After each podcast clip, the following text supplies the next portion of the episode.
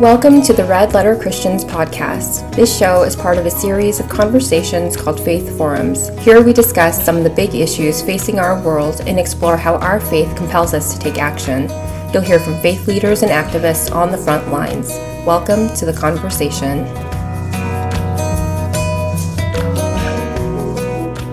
All right, welcome everybody. I think for us it's a good excuse to hang out with with great friends in this movement for life and for mercy and for uh, an end to the death penalty. And uh, it, it's also, uh, we, we've done a couple of these faith forums, is what we've been calling them uh, Red Letter Christian Faith Forums.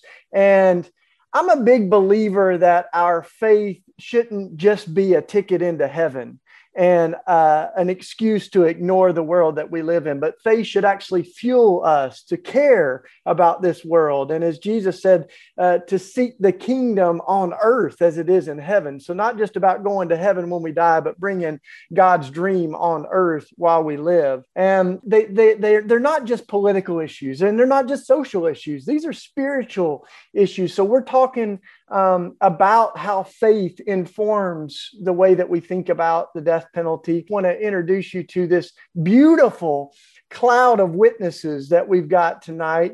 Uh, we've got Brandy Slaughter, who's a deputy. Uh, she's a deputy director of death penalty action. You can give a little whoop whoop uh, there, Brandy. Uh, uh, death penalty action has been um, one of the co-conspirators, uh, as we call it, of Red Letter Christians. Also, kind of co-hosting tonight. Our buddy Abe Bonowitz is there behind the scenes somewhere, doing probably emailing people and trying to build the movement. But Brandy's awesome. She's going to be sharing a little bit more about death penalty action tonight, and Derrick Jamison, one of my really great friends and heroes, uh, just a powerhouse in the movement for alternatives to the death penalty. You want to say, hey, Derrick, good to see you, brother. Hey, yeah. so you're going to hear more from, you know, each of us tonight. And then you'll see uh, SueZann Bosler, who's another uh, incredible friend and hero. Uh, she's been really in the forefront of uh, this movement for alternatives to the death penalty. So you're going to hear more from her. Hey, SueZann, thanks for for being here tonight. And but we wanted to start with um, a song. We we've been trying to kick each one of these nights off with with a song because we believe in art, we believe in music and poetry, and uh, we we also have a coalition of artists and musicians that are friends of Red Letter Christians and a part of this movement. Um, and Stu G, who I, uh, I I love like his music. I also consider him a dear friend, but he's also been involved in the the movement for alternatives to the death penalty. Uh, we've done marches and all kinds of organizing in uh, Tennessee, where I'm from and where Stu lives, um, calling for mercy. And he's done a great project called the Beatitudes Project that I got to collaborate with him on. So he's going to sing a song in the beginning here to kick us off, and then we get to hear a little encore at the end. So, Stu, great to have you, buddy. Uh, bring it, bring it, my brother. Bring the fire. Thank you so much. It's so good to be with you. And this is a song, in fact, from the Beatitudes Project, and um, this is called Oh Mercy.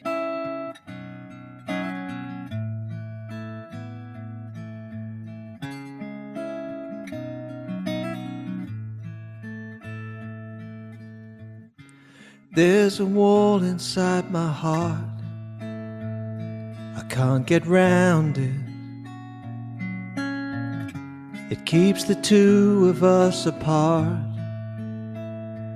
can't get over it. But under my skin is where you begin, and your kindness leads me now.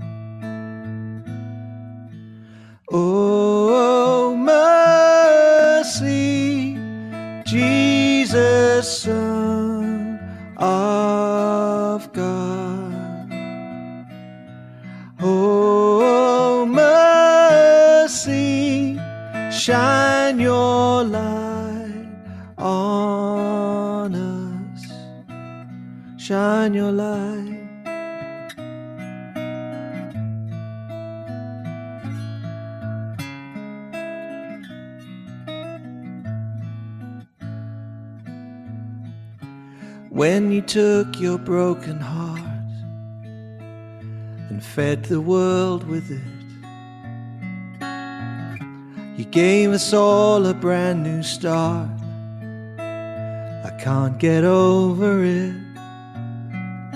And under my skin, forgiveness sets in, and your kindness leads me now.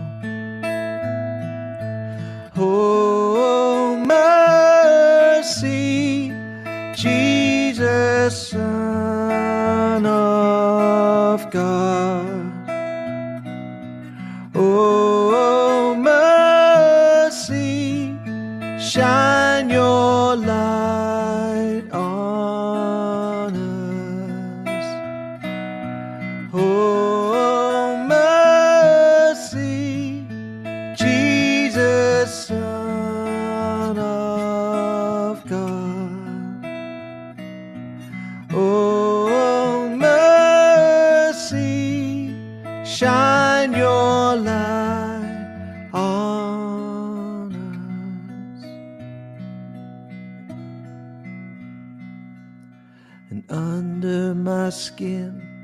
Your spirit within is leading me home.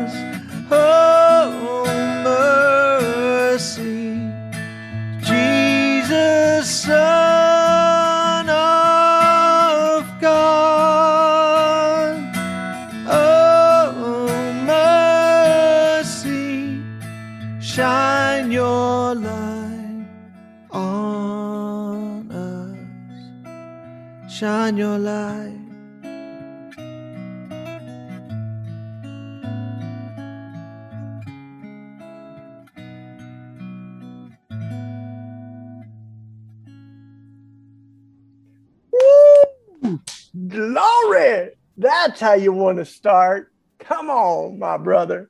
Thank you. We're going to get uh, another one of those. So thanks for thanks for being here too. You know, you didn't have to stay on, but you wanted to join us to hear this whole conversation, and and so thank thank you, Stu.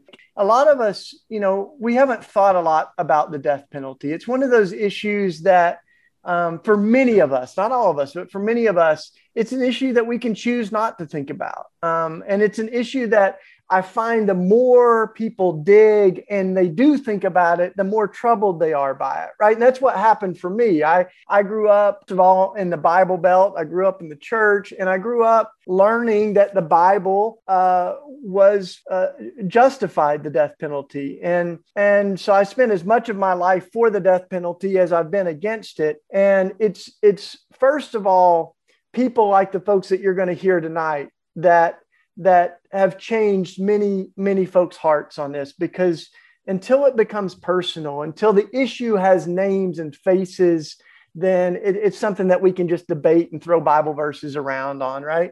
But I, I want to say that um, when I when I grew up, I talked about being pro-life, but I only thought of that in terms of one issue of, of abortion. And I didn't think about what it means to be pro life on so many other issues on guns, on the death penalty, on uh, racial justice. And one of the things that you began to see is that when we think about the death penalty, it is connected to, to so much of this other history that we have, right? Like I, I was just home, Stu, you, you saw this. I was in Tennessee this week. And literally this week, uh, Tennessee voted to remove a statue of Nathan Bedford Forrest, the the first grand wizard of the KKK, right? I mean, this is a debate. It's still the statue's still there. It's now being removed. But what we have to recognize is that, you know, a part of what's happening in our country is this racial reckoning, right? With some of that past. And when it comes to the death penalty, you can't talk about the death penalty separate from our history of racism and slavery. the, the states that have held on to the death penalty the longest are the same state that held on to slavery the longest. Um, where executions are happening today is exactly where lynching were happening 100 years ago.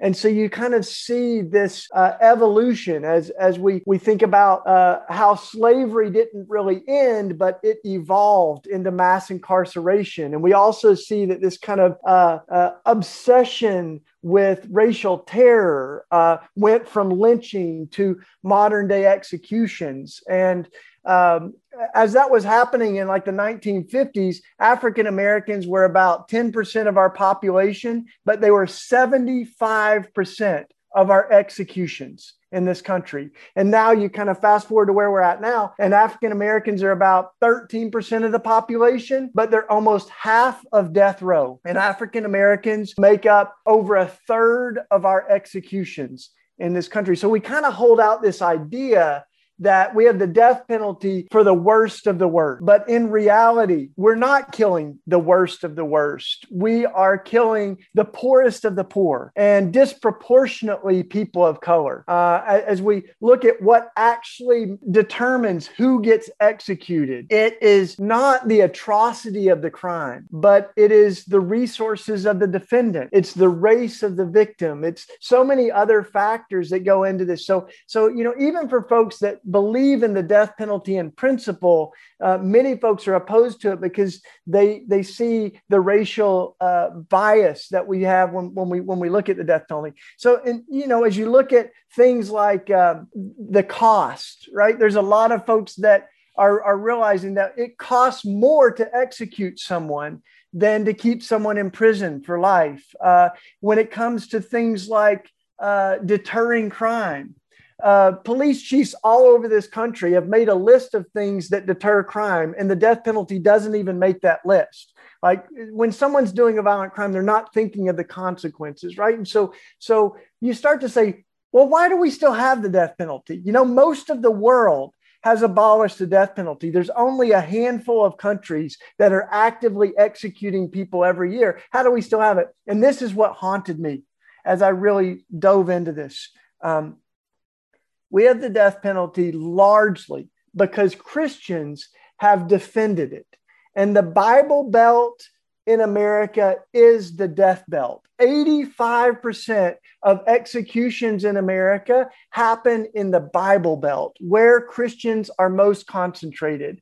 And so here we are, you know, Stu just sang us a song about mercy. Jesus said, Blessed are the merciful, for they will be shown mercy. And yet, the death penalty has survived not in spite of Christians, but because of us.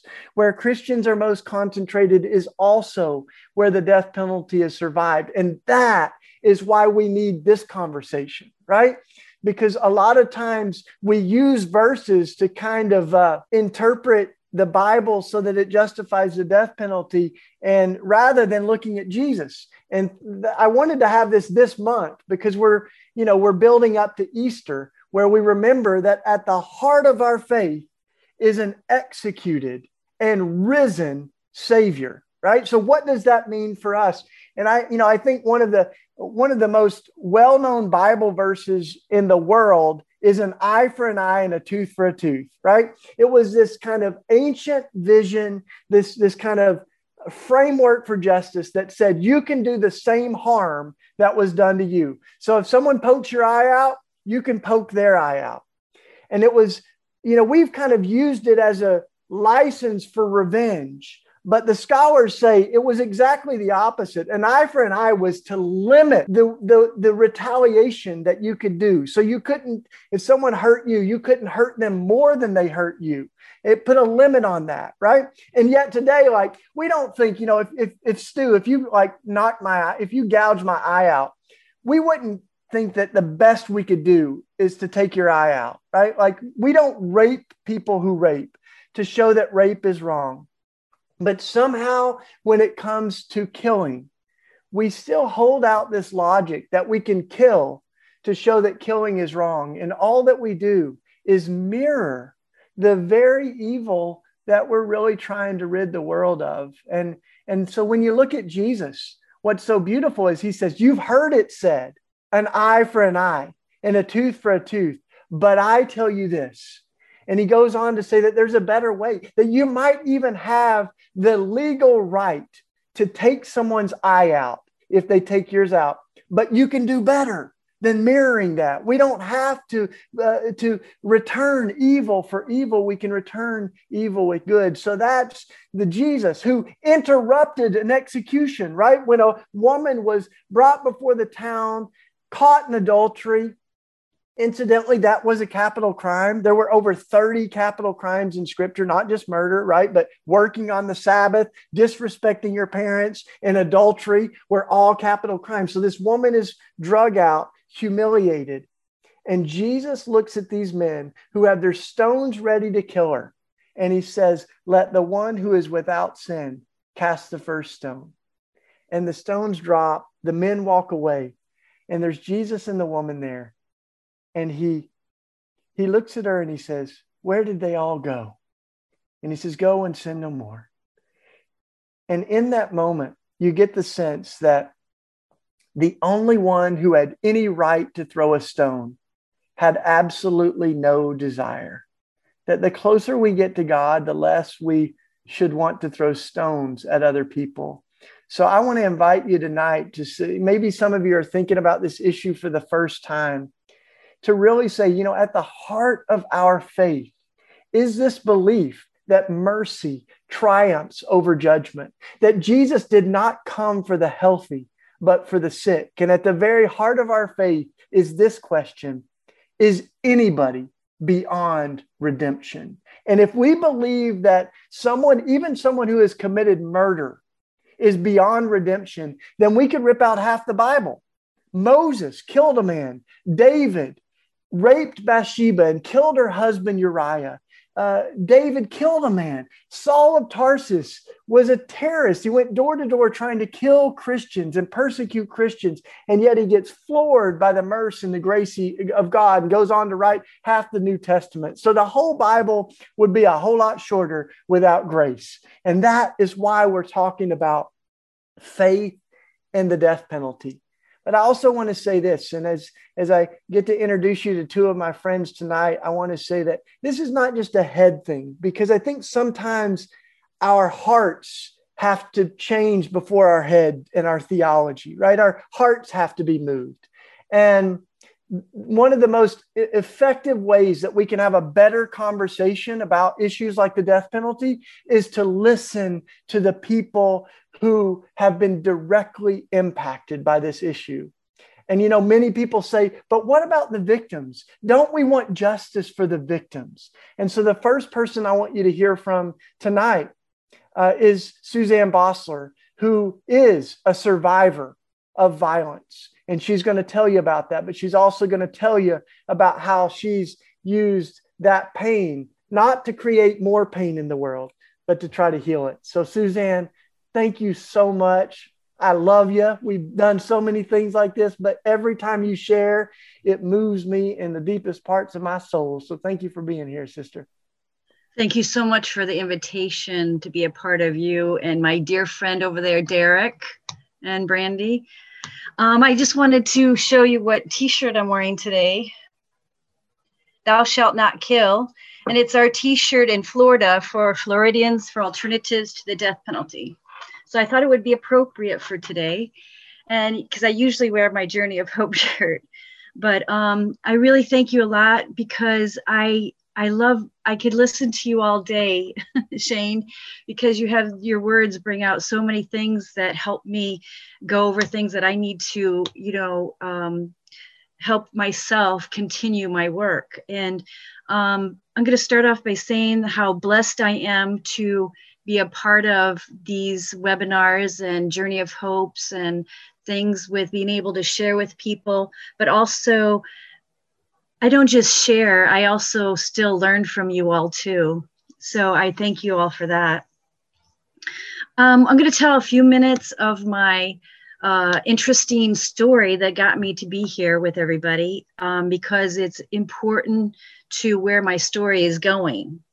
On December 22nd, 1986, in South Florida, my father, Reverend Bill Bosler, that was a, a reverend of a church, uh, Miami First Church of the Brethren, and we were in a bad area, but my father was not, not afraid to be in that area. He wanted to go to that area so that he could help people. So we lived in the parsonage. Everybody, I don't know if everybody knows what a parsonage is, but I'm a PK, preacher's kid.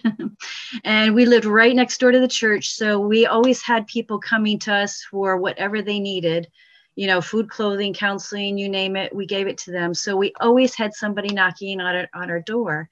We didn't know if it was going to be a new person that needed help or one of our regulars. And this day, um, it was just me and my father in the house, and this man came to our door. And as soon as my dad opened the door, um, I heard him make strange noises. I came out and I saw a man stabbing my father. So I came towards them to help. By the time I got there, the man turned around and stabbed me he he turned around um, I, I fell down he turned around and stabbed my father and he stabbed me again. And um, after that he um, when when i um, was stabbed in the head the second time i fell down on the floor and i pretended to be dead so that hopefully i could maybe save my dad's life. But it always doesn't work that way.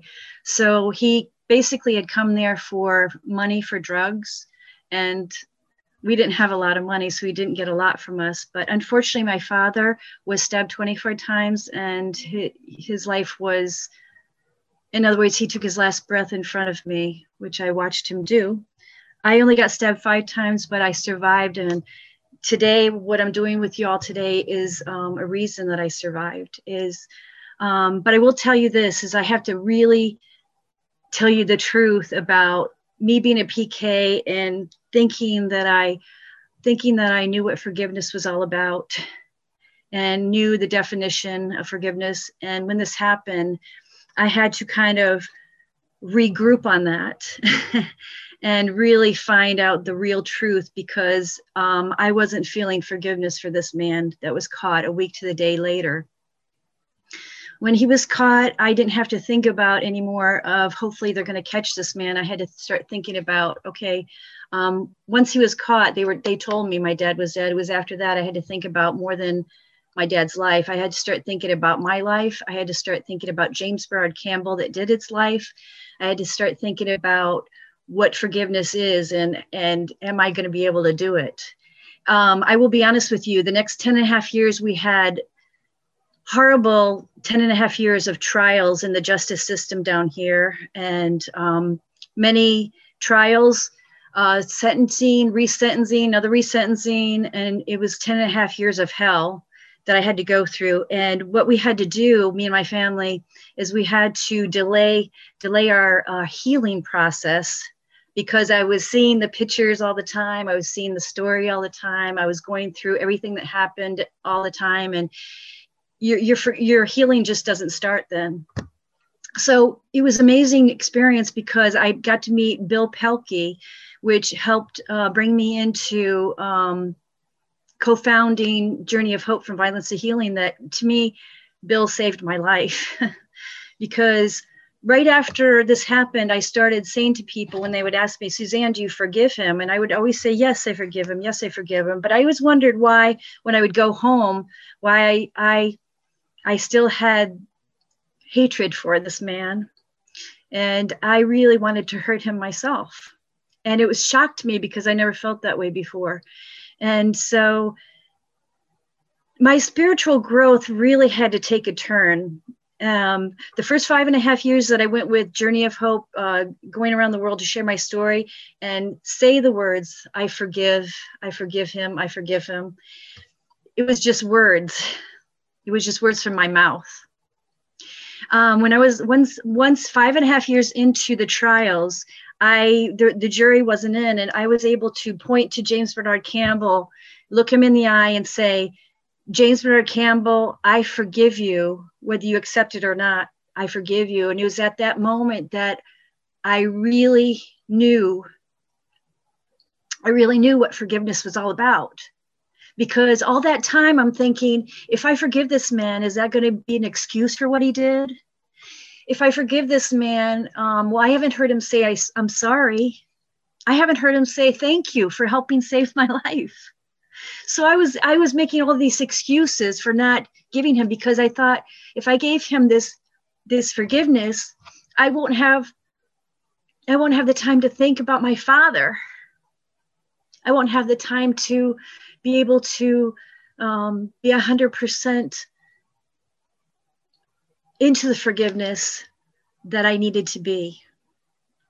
So um, try to put it, I'll probably try to, you know, shorten it a little bit, but it was a really intense experience for me because um, what got me through the first five and a half years of saving his life with saving his life, I did it for my father first.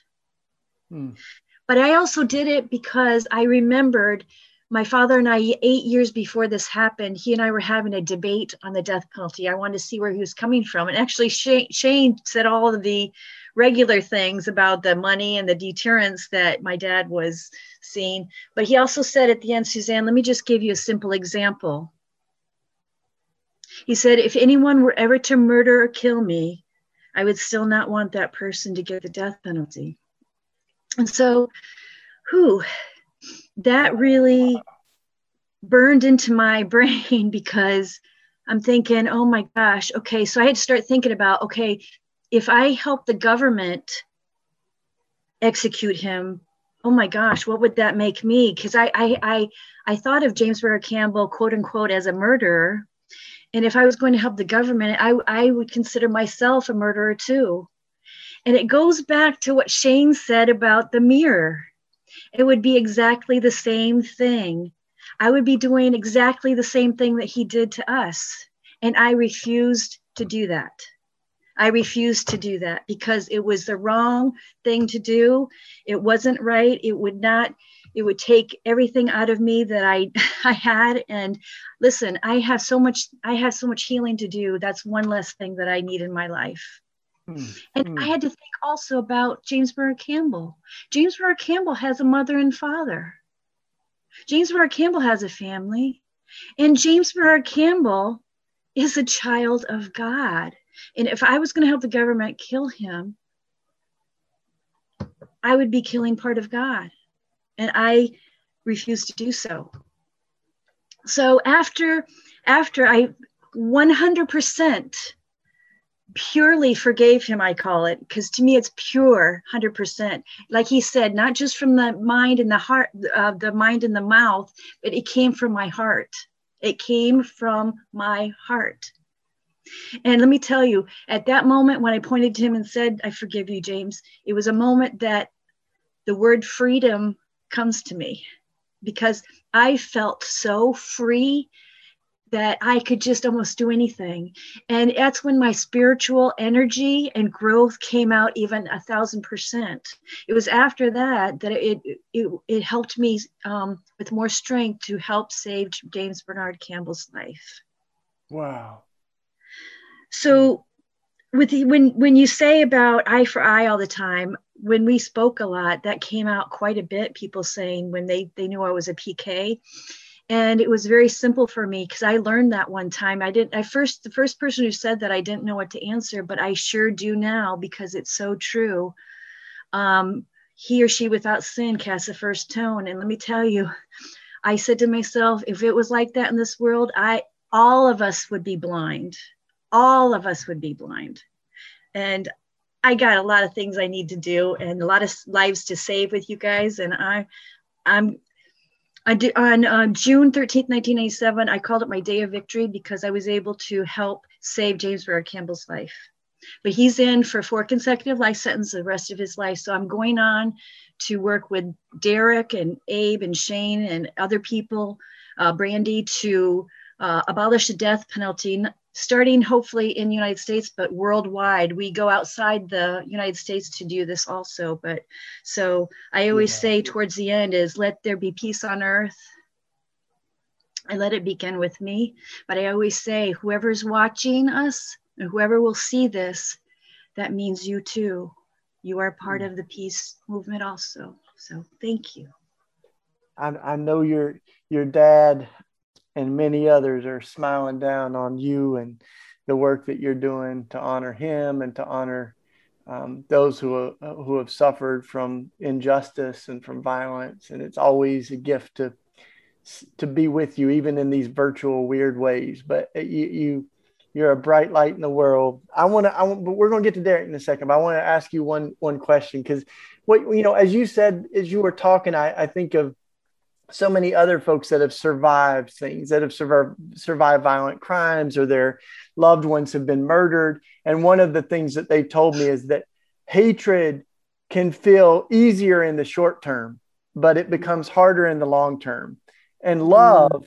love can actually feel harder you know, in the short term. Uh, um, but it's the only way we're going to survive in the long term. And um, one one woman who her her um, she had her mom was killed. She said, um, "I had to forgive." the person who killed not so that they could sleep at night but so that i could sleep at night because that that you know th- this kind of uh, hatred and anger was was really ripping her apart and she was you know kind of reliving it over and over so i, I wanted to ask you like just a little bit of like um, what that looks you know what what real forgiveness looks like. Because you know we have these cliches like forgive and forget. But what i hear you and so many people saying is no you never forget. And that's part of the power of mercy and grace is that you're forgiving in light of something really really terrible that is un, indefensible. But what, you know, I don't know if you want to say a little bit more about how you found the power to do that. And, um, and, and why forgiveness doesn't mean that we don't care about justice or that, that the crime still, you know, he's, he's still in jail, you know, he just wasn't executed, but Oh my gosh, I don't need to say anything. You said you answered it all yourself, actually. But but you know what you're reminding me of? You're reminding me of another thing that I thought of about forgiveness is that if I forgave him 100%, that I thought that I would be taken away the right to cry and miss my father. Mm. And I'm thinking, you know, before I forgave him, I was crying tears, but it, it wasn't just missing him, it was hateful tears and it was vengeance tears it was mm. revenge tears and it was killing like you said it was killing me not him and when after i forgave him the, the tear that you see today is because i miss him and it's gentle loving forgiveness tears mm. Mm. so forgiveness and faith went together on this yes because I think if I had the faith, I don't think I could have forgiven him 100% at all. So to me, they do go step in step for me at that time because, I mean, you know, I don't even know or can fathom if I hadn't grown up in that home in a church. I don't even know where I would have been. I, yeah. I could have been way far away or just done the opposite um, and wanted to, you know, help kill him. But here's another thing that happened though, in, in, in that I just have to bring up is that my grandmother taught my dad about the death penalty. My dad taught me about the death penalty. And then when her son was murdered, she got up in front of the judge and said, uh, I'm against the death penalty, judge, but do what you got to do. So I was like, oh my goodness, boy, you learn that people can change either side, either way on these these topics because yeah. we we you know and and um, branding everybody knows that when we meet people there's people that are against and for after their loved one is is so it could just happen to anybody but yeah. the faith and the forgiveness is i could not have survived without it i could not have survived and gotten this far without it and so if let me tell you i don't even know if i could have bought, gone this far without forgiveness because mm. um forgiveness is was just a word to me before because it was easy for me to forgive small things but when it came to a big thing i really had to you know think about it and pray yeah. about it and grow in it and let myself let it go the hate and anger because let me tell you it i i was so eroded inside of hate that it was really destroying me and i i finally said you know i'm not going to be like him i'm going to forgive him because it doesn't make it and here's i want to make sure everybody knows it just because i forgave him does not mean that i'm better than him mm. I'm mm. not better than him at all, at all, at all. I'm still equal. I just was able to forgive him for what he brought upon us. So yeah. I just want to make sure people know that I'm not I'm not better than him. I'm just just as equal, but I was blessed enough to be able to forgive him. Thank you. Did I Thank answer any of your questions? Oh, so good. She's so everybody listening. Is SueZann Bosler, and she's a, um, a big part of Death Penalty Action and one of the co-founders of Journey of Hope, which Journey of Hope brings together folks that are um, murder victims' family members, and also folks that were wrongfully convicted, folks that have loved ones on death row that are facing execution, all to say violence is the problem, not the solution. As Bill Pelke said, uh, we need uh, love and forgiveness for all humanity. He, he, we lost him this year. Uh, but you're you're continuing to, to sing that song, SueZann. So we're, we're going we're going to turn to Derrick Derrick Jamison, uh, who we're, we're all friends because we're in this movement together. And one of the things about the abolition movement is you get to meet some of the most amazing people um, on this planet. And uh, Derrick Jamison was wrongfully convicted. I'm not going to share much of his story because he's going to share it all. But uh, it's important to remember that for every nine people who have been executed, we've had one exoneration. Think about that, right? Like if every 10 planes that took off, if one of them crashed, we'd be like, whoa, like this is this is a problem right? But that's our track record. And that's only the people who have been able to prove their innocence. And we now have you know some 170 people derrick will give us the exact stats you know over that that some of them have spent 20 30 years wrongfully convicted. Oh it's 185 exonerates those are the people that have proved their innocence. And um, cumulatively like 2000 years of their life that has been taken from them. So there's no one that knows the, the, the dark side of this death penalty uh, better than derrick jamison who was wrongfully convicted and has been all over the world speaking about it been in all kinds of videos. But tonight is with us down in florida on the zoom machine. Welcome my brother. Hey Thank you, Shane. I love y'all so much, man. Thank y'all for having me here. SueZann, I love you, sweetie. I can't, I miss you, sis. But uh, yeah, I was born and raised in Cincinnati, Ohio, and um, and on October October the 25th of 1985, I, I was wrongfully wrongfully convicted and sent to die in Cincinnati, Ohio in front of in a courtroom in front of Judge Thomas Ace Crush. He crushed my world, y'all. Oh man, I remember that day like it was yesterday, man. You know, man, I couldn't believe it, man. Here I was. I was 23 years old and I was sent to die in Ohio's electric chair. I remember my first day arriving on Ohio's death row. They brought out the welcome party, man. They had all these guards, the gray shirts and the white shirts, waiting on me at the at the door, the front door of the prison when the van pulled up. All these guards standing there waiting on me, and they uh, shut down the prison and put everybody in the day rooms, and they marched me down this long corridor. And then when we got to death row, we stopped at death row it was the death house. And I remember walking in and I remember they turned the lights on and I remember the first thing I saw was this glass enclosure that had the electric chair in there and behind this glass enclosure was old Sparky. Uh, at the time, like 400 and some men, women, and children had been executed in the state of Ohio. So in the state of Ohio, we hadn't had an execution since 1963 but it was 1985 and I was set to die. And I remember standing there, all these guards standing around me. They strip searched me, man, you know, and they sent all my belongings home to my mom. And I remember after they they made me strip naked and I had all my clothes off. They sent all my clothes and all my my belongings home. And I remember we were walking up out of the out of the death house, and they had cleared the hallway for us to walk down the corridor. We went to death row. I remember arriving on death row, man, You hear all this noise in the block, real noise. You hear rap music, country music, people singing, talking, the guards, the doors slamming and everything. It was real noisy. But when the guards let me in there, they said, one of them said, dead man walking. I said, I ain't dead yet. You know, I'm new to the, I'm new to the prison. And this guard, it's like dead man walking.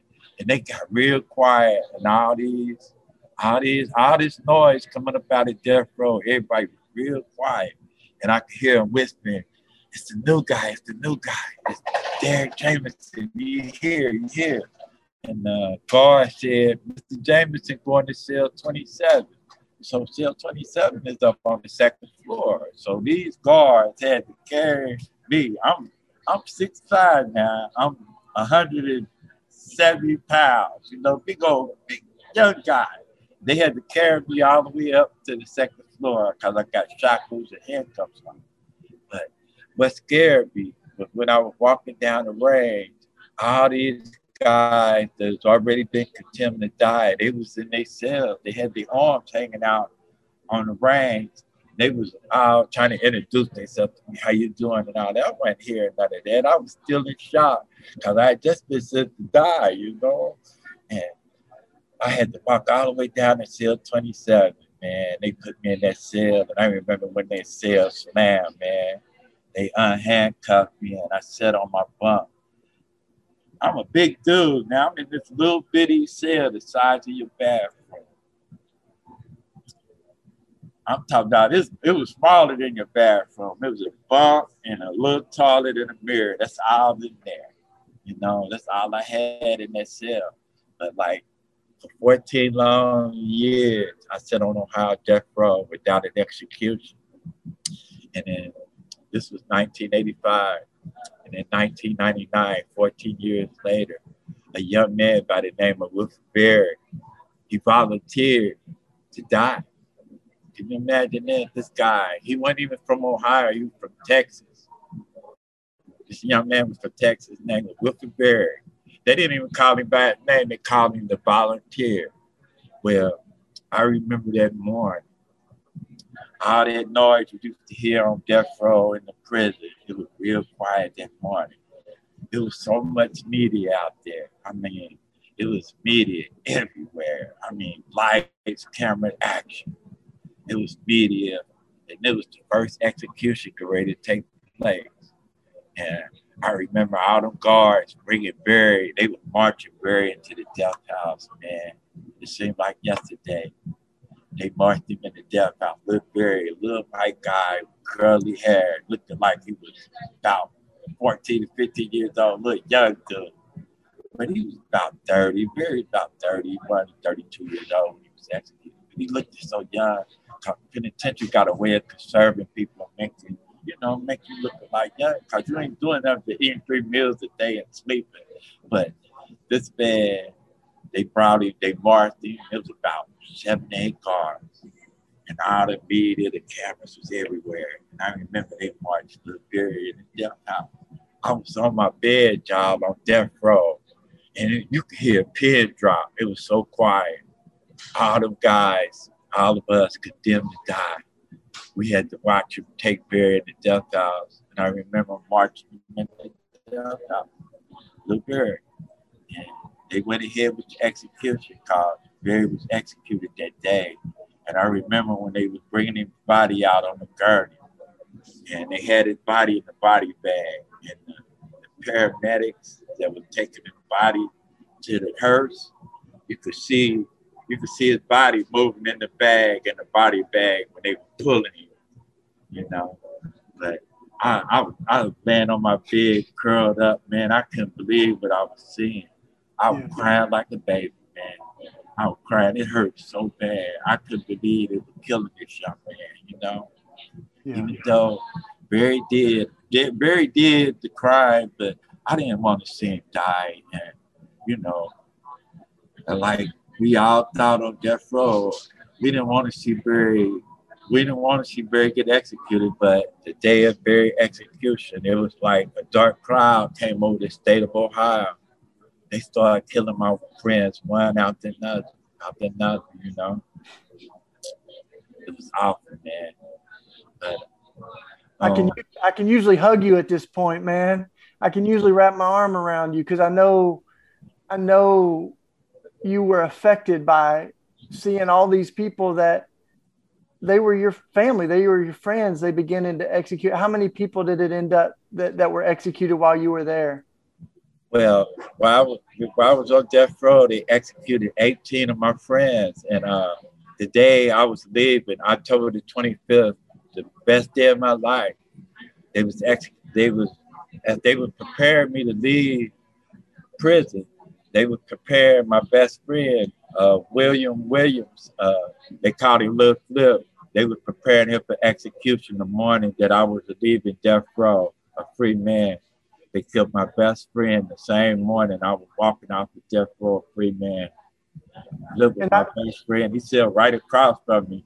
I could look right over in his cell to see, you know, little bitty guy, about five foot tall.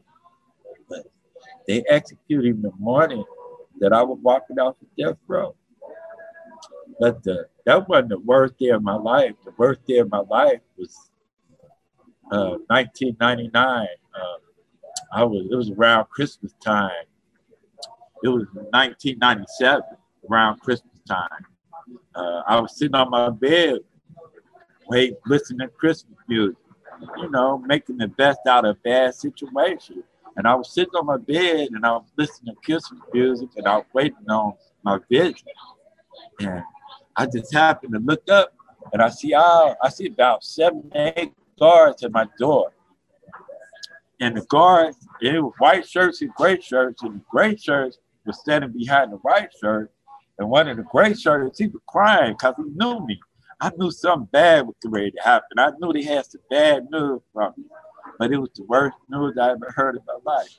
They told me that my mom had died that morning. And all I could do, I remember getting up off the floor because I, I remember it hurted so bad. I just remember winding up on the floor. They broke all the security codes and opened my door and checked on me because I passed out, man, because it, it hurted me so bad. Yeah. They came to tell me that my mom had died that morning. And all I could do was picture my mom laying in that morgue dead, man. I was Yeah. waiting on the visit to see my mom. And they came to tell me that she had passed away that morning. Mm. And that hurt so bad.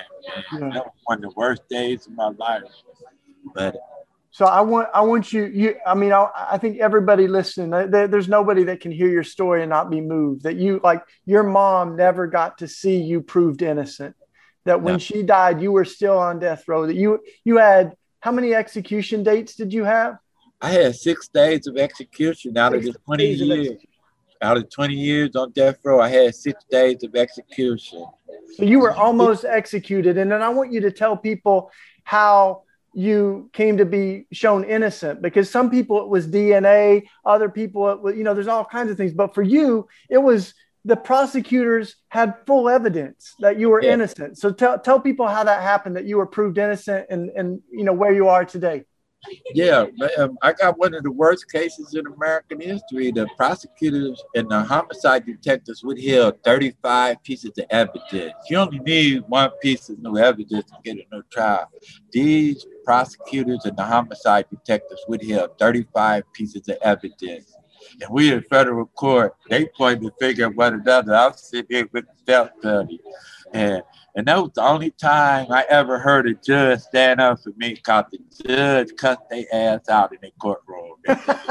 it was so funny, man. I felt so good. The courtroom erupted. Man, I felt so good, man. It was like the clouds opened up and the sun came in. It was one of the most beautiful feelings in the world. You know, I, I just, I was crying and uh, uh, even the prosecutor, Mark Crearmeyer, he he apologized to me that day, man. He Yeah. told me he was sorry for what happened to me. You know, Well, he and and uh, I mean, I think it's important that even even though you know they they said that they were sorry that they can't give you back your mom, they can't give you back the the Yeah. years that you spent on death row. You know, they can't give you give you that back. And um, I love you, man, and I I know that you you um your your passion is to end this thing, right? It almost took your life. It took way too many of your friends' lives. Um, I'm I'm so grateful for you, man. I'm so grateful. You want to say anything else before we uh we're gonna pass Yeah, it to yes, Brandy there? Yeah, since uh, 1999 uh, in Ohio, we have had 56 executions. You know, 56 of my friends, and the last, the last execution we had in Ohio was one of my best friends too, uh, Robert Van Hook. You know, he had just come home from the military and uh, got into some trouble and got into a bar fight and killed a guy and got the death penalty. You know, but uh, he was one of my best friends. Bobby had never been in trouble before, and he was the last person to be executed in Ohio. And one of my best friends that died uh, a few months ago, his name was Romeo Broom. He was the only person in the in in America to be given lethal injection and survive. You know, they they shot this man with lethal injection 20 some times. He had 20 some puncture wounds on his arms. Uh, you know, they couldn't find the bag. God didn't want him to die that day. But me and Romeo arrived on Ohio Death Row the same day. You know, the exactly same day we, we arrived on Ohio Death Row. We became close friends, you know. Yeah. Romeo did 30 some years on death row before he died from COVID last month. You know, Yeah, he just died. had his funeral last month. He died from COVID 19. So Thank you, brother. Thank you for sharing. And I, I, you know, as I'm listening to you, Derrick, I think of uh, there's one of the um, the early bishops of the church. Cyprian was his name, and he said, "When an individual kills another individual, we call it evil. But why do we sanctify it when the state kills people?" In mass that somehow we say it's okay for the state to kill but it's wrong for an individual to kill and what you're hearing us say tonight, Derrick and SueZann and all of us, is that it is wrong to kill, no matter whether it's a, a criminal or a governor or a president. It is wrong to kill, that we can do better than this, y'all. We can do better than this. So I'm going to pass it to Brandy, who's sitting there with you, Derrick. Um, Brandy Slaughter is the deputy uh, director of death penalty action. She's going to give us some some uh, action steps. Call us to action, sister, and tell us a little bit about death penalty action here. And then we're going to have a song from Stu. Go ahead, Brandy. Absolutely. It's of the Lord's mercies that we are not consumed because his compassions fail not.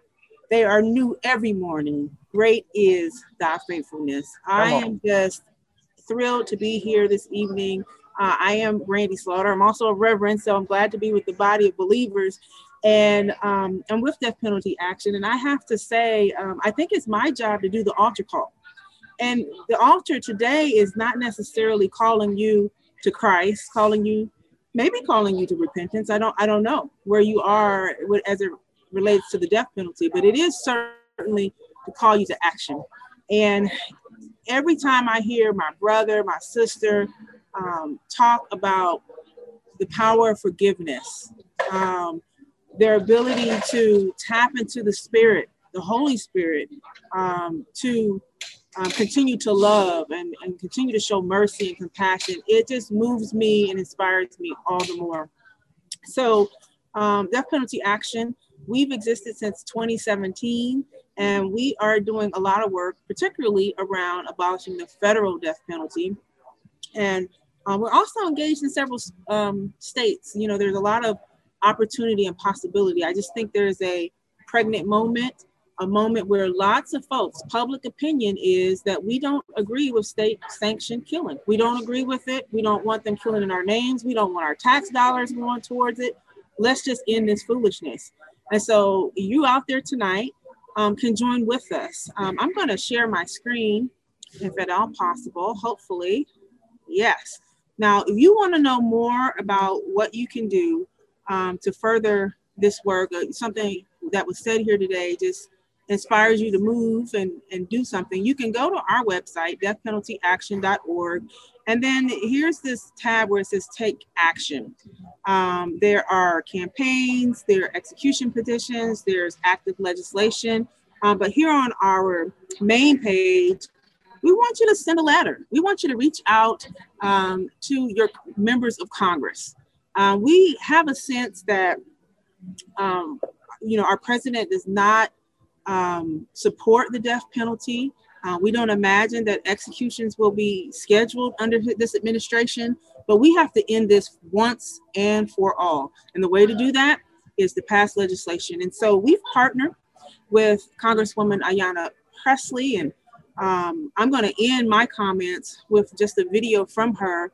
Um, but if you feel as inspired as I do, if you feel that hearing these stories that you have the need to right a wrong, um, I want you to join with us and take action. So just a second here, um, a little video, and then back to you, um, Brother Shane. The death penalty is cruel, unjust, and has no place in any society. Last year, in the midst of a deadly pandemic that took countless lives, the Trump administration resumed federal executions for the first time in 17 years. What followed was an unprecedented state sanctioned killing spree, unlike anything we'd ever seen in this country. In only seven months, the Trump administration executed 13 people. That's more than the total number executed over the previous six decades. A horrible and ruthless legacy to leave. In Trump, we saw the worst example of what a change in power could bring which is why it is essential that Congress legislate to fully end the death penalty, codify its abolishment into law, and prevent a future president from reinstating it down the line. State sanctioned murder is not justice, and the death penalty goes against everything we claim to stand for as a nation. And at a time when more states across the country have outlawed the death penalty than ever before, more Americans oppose the death penalty, and over 70% of nations across the globe have abolished it. We must follow suit and do what's right. Death Penalty Action is calling on members of Congress to pass my Federal Death Penalty Prohibition Act of 2021 to abolish the federal and military death penalty once and for all. It's what the people want, it's what the nation needs, and it's what we must do.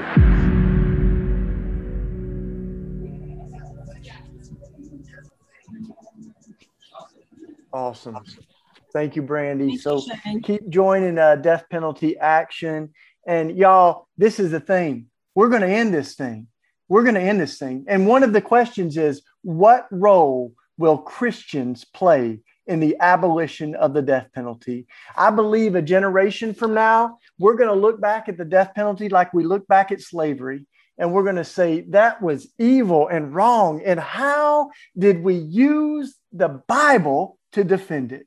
And so this is our time, y'all. It doesn't take courage to say slavery is wrong after we've ended it. It took, it took courage to say slavery is wrong when it was the status quo. And this is a time for us to have courage on the death penalty. The, the everything, the arc of the universe is bending towards justice, and executions are dropping almost every year. New death sentences are the lowest they've been in decades.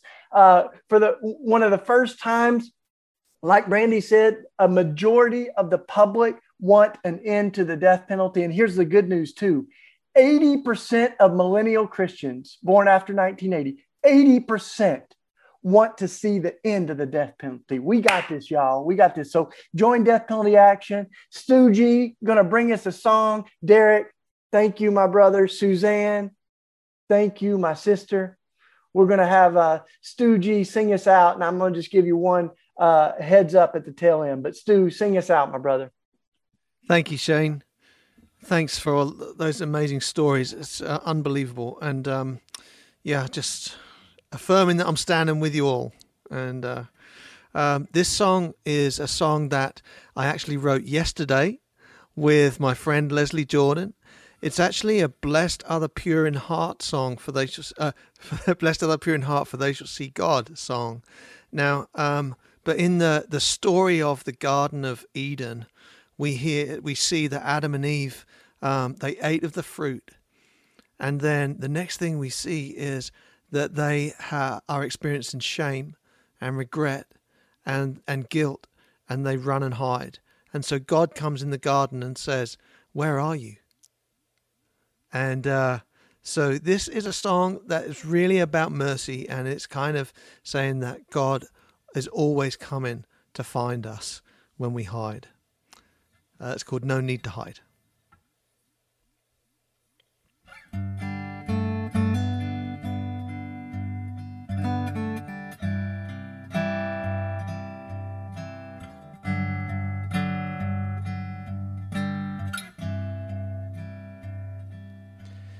In the shadows, my heart divided, uncertain and unclean. In the waiting, I am reminded your voice still calls for me. There is no need to hide. You are a God who comes to find. There is no need to hide. You are a God who comes to find me.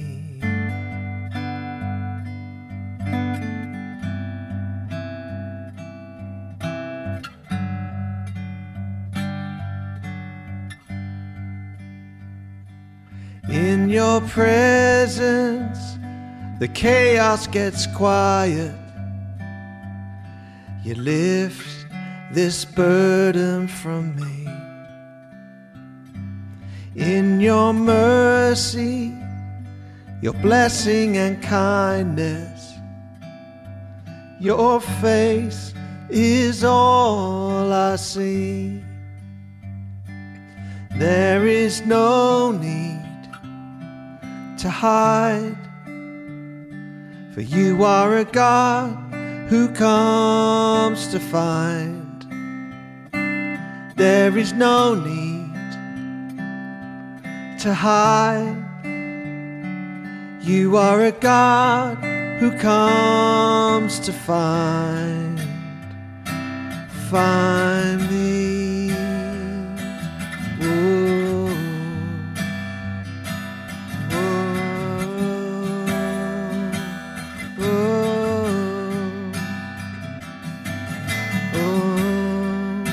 Find me.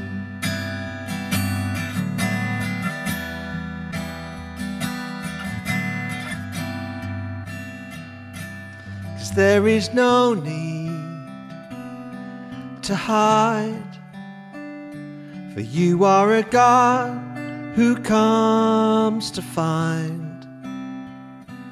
There is no need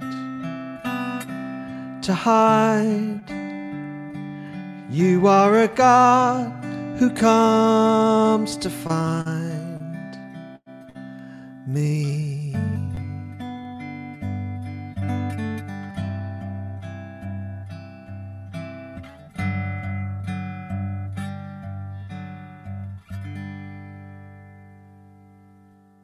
Wow. Thank you, my brother. And that is a fresh song just yesterday, written yesterday. Come on.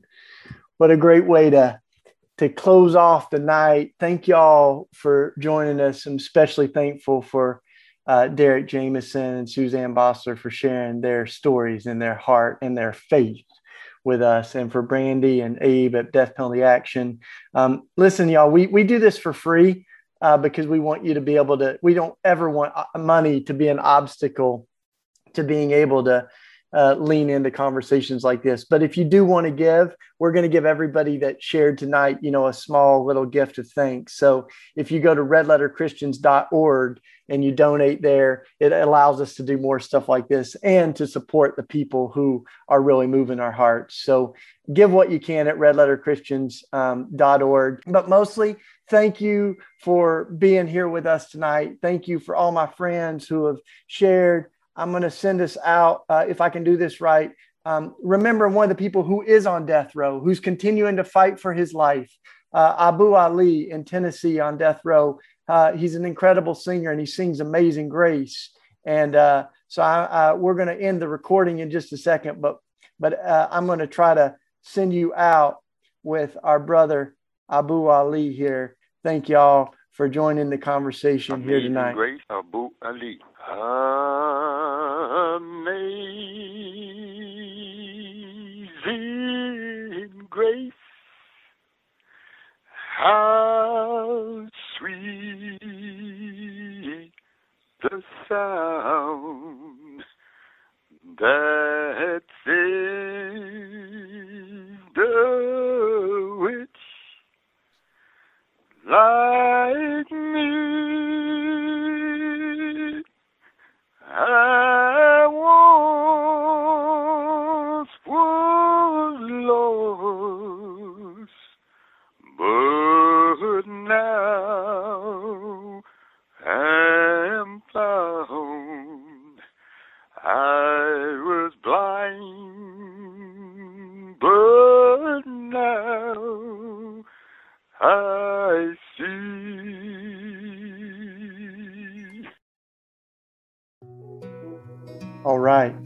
Blessings, y'all. We hope you've enjoyed this special Faith Forum conversation. Too often, Christians have used our faith as a ticket into heaven and a license to ignore the world we live in. But at Red Letter Christians, our faith is not just about going to heaven when we die, but bringing heaven to earth while we live. Thank you for listening. For more information, check out our website, www.redletterchristians.org, and follow us on social media.